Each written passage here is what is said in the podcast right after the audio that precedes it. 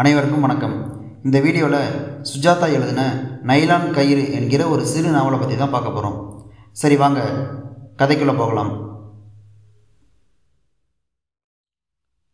இந்த கதையோட ஆரம்பத்தில் சுனந்தாவின் டைரியிலிருந்து அப்படின்னு ஆரம்பிக்குது. இந்த கதை மும்பையில் ஆரம்பிக்குது. அதாவது அப்போது பம்பாய்னு சொல்லுவாங்க. பம்பாயில் மகாத்மா காந்தி ரோட்டில் இரவு ஏழு முப்பது மணிக்கு மிஸ்டர் ஜேன்னு ஒருத்தர் டாக்ஸி பிடிச்சு பெட்டர் ரோடு போங்க அப்படின்னு சொல்லிட்டு வண்டியில் ஏறுறாரு. அந்த டாக்ஸி உடனே ஒரு யூட்டன் அடித்து வேகமாக போயிட்டு திவோடி கார்டன்ஸில் ஒரு பெரிய அடுக்குமாடு கட்டிடத்தில் நிற்குது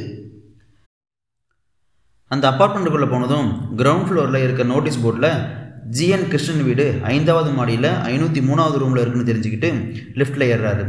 லிஃப்ட்டு அஞ்சாவது மாடிக்கு போய் ஓப்பன் ஆனதும் யாரோ ஒருத்தர் வர மாதிரி தெரிஞ்சதும் மறுபடியும் லிஃப்ட்டில் ஏறி ஆறாவது மாடிக்கு போகிறாரு ஆறாவது மாடியில் இருந்து ஸ்டெப்ஸ் வழியாக திரும்பவும் ஐந்தாவது மாடிக்கு வராரு. இப்போது யாருடைய கண்ணிலையும் படாமல் ஐநூற்றி மூணாவது ரூமுக்கு போய் காலிங் பெல்ல அழுத்துறாரு. ரூமில் இருந்து கிருஷ்ணன் வெளியே வந்து அவர் அடையாளம் தெரியாமல் யார் நீங்கள் அப்படின்னு கேட்குறாரு உடனே நான் தான் ஜே அப்படின்னு சொன்னதும் ஜே நீயா? எப்படி இருக்க? அப்படின்னு கேட்டுட்டு உள்ளே வர சொல்லி உட்காந்து பேசிகிட்டு இருந்தாங்க. அவங்க ரெண்டு பேரும் கொஞ்ச நேரம் பேசிகிட்டு இருக்கும்போது ஒரு சமயத்தில் மிஸ்டர் ஜே ஜிஎன் கிருஷ்ணனை கொலை பண்ணுறாரு அதாவது ஒரு நைலான் கயிறை எடுத்து கழுத்தில் சுற்றி இறுக்கமாக பிடிச்சு கொலை பண்ணுறாரு கொலை பண்ணிட்டு யாருக்கும் தெரியாமல் கீழே இறங்கி வந்து மக்களோட மக்களை கலந்துடுறாரு. இந்த கதையே இங்கேருந்து தான் ஆரம்பிக்குது. இதுக்கப்புறம் பார்த்தீங்கன்னா இந்த கதையில் ஹரிணி அப்படின்னு ஒரு கேரக்டர் உள்ள வராங்க. ஹரிணி யாருன்னு பார்த்தீங்கன்னா கிருஷ்ணனோட நெருங்கிய காதலி. இவங்க ஜேஜே பப்ளிகேஷனில் ஒரு மாடலாக ஒர்க் பண்ணுறாங்க இந்த வேலையை இவங்களுக்கு வாங்கி கொடுத்ததே பார்த்தீங்கன்னா கிருஷ்ணன் தான். ஹரணி மட்டும் இல்லாமல் இன்னும் நிறைய பெண்கள்கிட்ட கிருஷ்ணன் பழகிட்டு இருந்திருக்காரு. பேருக்கு ஏற்ற மாதிரியே கிருஷ்ணன் கிருஷ்ணனாகவே வாழ்ந்திருக்காரு. கிருஷ்ணனை கொலை பண்ணிட்டு போனதுக்கப்புறம் கொஞ்ச நேரத்தில் கிருஷ்ணனை பார்க்குறதுக்கு ஹரணி திவோலி கார்டனுக்கு வராங்க. ஏன்னு பார்த்தீங்கன்னா கிருஷ்ணன் ஹரணிக்கு பண்ண சத்தியத்தை மீறுறாரு. அதாவது ஹரிணியை கல்யாணம் பண்ணுறேன்னு சொல்லிட்டு இப்போ பாமினின்ற ஒரு கேரள பெண்ணை கல்யாணம் பண்ணுறதுக்கு நிச்சயம் பண்ணிட்டாரு. இதை தெரிஞ்சுக்கிட்ட ஹரிணி கிருஷ்ணன்ட சண்டை போட்டு நியாயம் கேட்கறதுக்காக தீபாவளி கடனுக்கு வராங்க. அதே மாதிரி ஐந்தாவது மாடியில் ஐநூற்றி மூணாவது ரூமுக்கு போகிறாங்க ரூமுக்குள்ளே போனதும் அங்கே ஜிஎன் கிருஷ்ணன் இறந்து கிடப்பதை பார்த்து அதிர்ச்சி அடைகிறாங்க உடனே ஹரிணிக்கு பயம் வந்துருச்சு. என்ன பண்ணுறது ஏது பண்ணுறதுன்னு தெரியாமல் அங்கே இருந்த ஃபோனை எடுத்து தன்னோட அண்ணன் தேவுக்கு கால் பண்ணி இந்த மாதிரி நடந்துச்சுன்னு சொன்னதும் சரி நீ அங்கே இருக்காத. உடனே கிளம்பி என்னோட ஹோட்டலுக்கு வந்துடுன்னு சொல்கிறாரு தேவ் யாருன்னு பார்த்தீங்கன்னா ஹரணியோட அண்ணன். ஹோட்டலில் இசை கச்சேரி பண்ணக்கூடிய ஒரு பாடகன். தேவ் ஹரணிக்கிட்ட பேசிட்டு ஃபோன் வச்சதுமே நாம தானே ரெண்டு மணி நேரத்துக்கு முன்னாடி கிருஷ்ணனை பார்த்து அவன்கிட்ட சண்டை போட்டுட்டு வந்தோம்னு யோசித்து அவனும் பதட்டமாகறான். இப்போ ஹரிணி அவங்க அண்ணனை பார்த்ததும் நடந்த எல்லாத்தையுமே தெளிவாக சொல்கிறாங்க உடனே அவங்க ரெண்டு பேரும் வழக்கறிஞர் கணேஷ் கிட்ட ஃபோன் பண்ணி நடந்த எல்லாத்தையுமே சொல்கிறாங்க உடனே வக்கீல் கணேஷ் அவரோட வீட்டுக்கு வர சொல்கிறாரு அங்கே போனதும் லாயர் கணேஷ் நடந்த எல்லாத்தையுமே கேட்டு தெரிஞ்சுக்கிறாரு. அப்புறம் கிருஷ்ணனுக்கும் தேவுக்கும் என்ன தொடர்பு? ஹரணிக்கும் கிருஷ்ணனுக்கும் என்ன தொடர்பு? அப்படின்னு எல்லாத்தையுமே கேட்டு தெரிஞ்சுக்கிட்டு ஹரணிக்கிட்ட கிருஷ்ணனோட ரூம் சாவே கேட்குறாரு கணேஷ் வேகமாக திவோலி கார்டனுக்கு போய் யாருக்கும் தெரியாமல் கிருஷ்ணன் ரூமுக்குள்ளே போகிறாரு அங்கே போய் பார்த்தா வீட்டுக்கு முன்னாடி போலீஸ் நிற்கிது உடனே கணேஷ் போலீஸ் பார்க்காத சமயத்தில் வீட்டுக்குள்ளே போய் ஹரிணி கிருஷ்ணனுக்கு எழுதின காதல் கடிதத்தையும் தேவ் கிருஷ்ணனுக்கு எழுதிய கொலை மிரட்டல் கடிதத்தையும் எடுக்க முயற்சிக்கும் போது காவலர் மாதவன் கிட்ட மாட்டிக்கிறாரு. அப்போது கணேஷ் மாதவன் கிட்ட கொஞ்ச நேரம் பேசி சமாளித்து அங்கேருந்து கிளம்பிடுறாரு. அதுக்கப்புறம் போலீஸ் உங்களை எப்போ வேணால் தேடி வரலாம் தயாராக இருங்க அப்படின்னு தேவ்கிட்ட கணேஷ் சொல்கிறாரு போலீஸ் மாதவனும் தேவ் தான் கொலை பண்ணியிருப்பார்னு சொல்லி அவரை கைது பண்ணுறாங்க அடுத்த நாள் தேவை கோர்ட்டில் ஆஜர் பண்ணதும் லாயர் கணேஷ் திறமையாக பேசி வாதாடி அவரை வெளியே கொண்டு வராரு. இப்படி கதை போயிட்டு இருக்கும்போது எஸ்பி ராமநாதன் ரிட்டையர் ஆக போகிறாங்கன்னு போலீஸ் டிபார்ட்மெண்ட்லேருந்து ராமநாதனுக்கு ஒரு ஃபங்க்ஷன் அரேஞ்ச் பண்ணுறாங்க அந்த ஃபங்க்ஷனில் எல்லாரும் பேசி முடிச்சதுக்கப்புறம் ராமநாதனுக்கு திடீர்னு அந்த பெட்டர் ரோட் கேஸ் ஞாபகம் வந்து என்ன ஆச்சுன்னு கேட்டார்.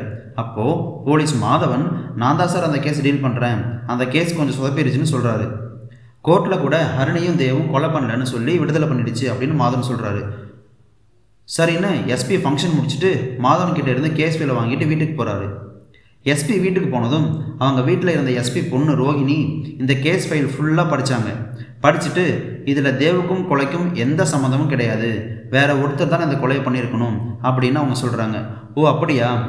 சரி நீ போய் தூங்க நான் பார்த்துக்கிறேன் அப்படின்னு சொல்லிட்டு அந்த கேஸ் ஃபைல மறுபடியும் ஃபுல்லாக படிக்கிறாரு ராமநாதன். சில விஷயங்களை குறித்து வச்சுட்டு மாதவனுக்கு ஃபோன் பண்ணி பேசுகிறாரு அவர்கிட்ட நீங்கள் யார் யாரெல்லாம் விசாரிச்சீங்க? என்னென்னலாம் பண்ணீங்க? அப்படின்னு கேட்டுட்டு கடைசியாக அவரோட கால் ஹிஸ்ட்ரி எடுத்து பார்த்தீங்களான்னு கேட்டார். ஆமாம் சார் பதினெட்டு நம்பர் இருந்துச்சு. அதில் பதினேழு நம்பர் கிட்ட பேசிட்டேன். இன்னும் ஒரு நம்பர் மட்டும் பேச முடியல. அது ஒரு தொழிற்சாலை அப்படின்னு சொல்கிறாரு சரி வாங்க. அங்கே போகலாம்னு சொல்லி அந்த இடத்துக்கு போகிறாங்க அங்கே போய் பார்த்தா அது ஒரு கிரில் ஒர்க் ஷாப் பண்ணுற இடம். சரின்னு அவங்கள்ட்ட விசாரித்தா எங்களுக்கும் கிருஷ்ணனுக்கும் எந்த சம்மந்தமும் இல்லைன்னு சொல்லிட்டாங்க. அங்கேருந்து கிளம்புனதுக்கப்புறம் ரெண்டு கான்ஸ்டபிளை போட்டு ஒரு வாரமாக கண்காணிக்க சொல்கிறாங்க அந்த ரெண்டு கான்ஸ்டபிளும் ஒரு வாரமாக நல்லா கண்காணித்து தப்பான நடவடிக்கை எதுவும் இல்லைன்னு ரிப்போர்ட் கொடுக்குறாங்க. சரின்னு எஸ்பி மாதவனை கூட்டிக்கிட்டு எந்த இடத்துல இருந்து அவன் டாக்ஸி பிக்கப் பண்ணான் அப்படின்னு ட்ரேஸ் அவுட் பண்ணும்போது மகாத்மா காந்தி ரோடுன்னு தெரிஞ்சுது. மகாத்மா காந்தி ரோட்ல இருந்து கொஞ்சம் தூரம் போய் பார்த்தா அங்கே ஒரு ஏர்போர்ட் இருந்துச்சு. அதை பார்த்துட்டு கொலைகாரன் இங்கேருந்து தான் வந்திருக்கணும் அப்படின்னு யூகிச்சு ராமநாதன் மாதவன் கிட்ட சொல்கிறாரு அது எப்படி சாத்தியம்? அப்படின்னு மாதவன் கேட்கும்போது அதுக்கு ராமநாதன் கதையை மறுபடியும் முதலிருந்து இருந்து சொல்லுங்க அப்படின்னு கேட்குறாரு அப்போது கிருஷ்ணன் இந்தியன் ஆயில் கார்பரேஷனில் வேலை செஞ்சுருக்காரு. இதுக்கு முன்னாடி கல்கத்தா டெல்லி அங்கே ஒர்க் பண்ணிட்டு கடைசியாக மும்பையில் ஒர்க் பண்ணியிருக்காரு அப்போது குற்றவாளி கண்டிப்பாக டெல்லி இல்லைனா கல்கத்தாலேருந்து தான் வந்திருக்கணும் அப்படின்னு ராமநாதன் சொல்கிறாரு உடனே என்ன பண்ணுறாங்கன்னா டெல்லியிலேருந்தும் கொல்கத்தால இருந்தும் மும்பைக்கு வந்துட்டு ஒரே நாளில் திரும்பி போன எல்லாருடைய லிஸ்ட்டும் எடுக்கிறாங்க.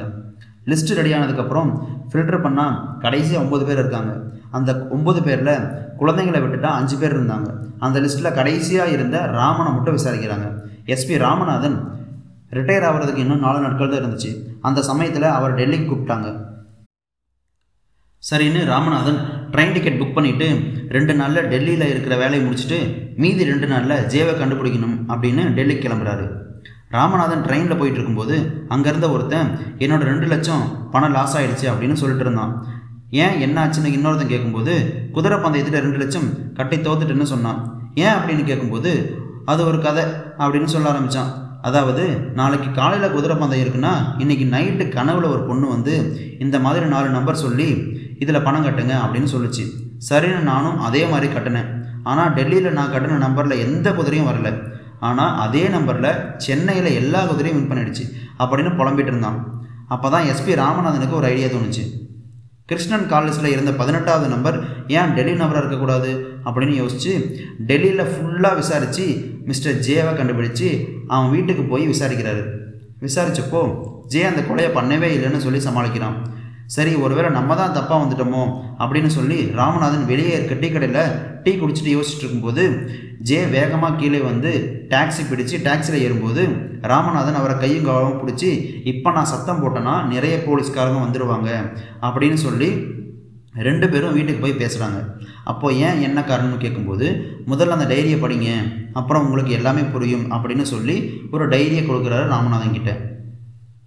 அந்த டைரி தான் நம்ம முதல்ல பார்த்த சுனந்தாவின் டைரி ராமநாதன் அந்த டைரி ஃபுல்லாக ஒரு மணி நேரம் படித்து முடிச்சுட்டு ஜெயராமனை பார்த்து மலைச்சு போய் நிற்கிறாரு அப்போ தான் ஜெயராமன் சொல்கிறாரு அந்த டைரி எழுதின சுனந்தா நாராயணனோட தங்கச்சினும் எனக்கும் நாராயணனுக்கும் மிக நெருங்கிய நட்புறவு இருந்துச்சுன்னு சொல்கிறாரு அது மட்டும் இல்லாமல் நாராயணன் தங்கச்சி சுனந்தாவை கிருஷ்ணன் காதலிச்சு அவளை கர்ப்பமாக்கிட்டு விட்டுட்டு போயிட்டாருன்னு சொல்கிறாரு இதை சுனந்தா அவள் அண்ணன்கிட்ட சொல்லும்போது அவங்க அண்ணன் டென்ஷன் ஆகி சுனந்தாவை திட்டி விட்டுட்டாரு.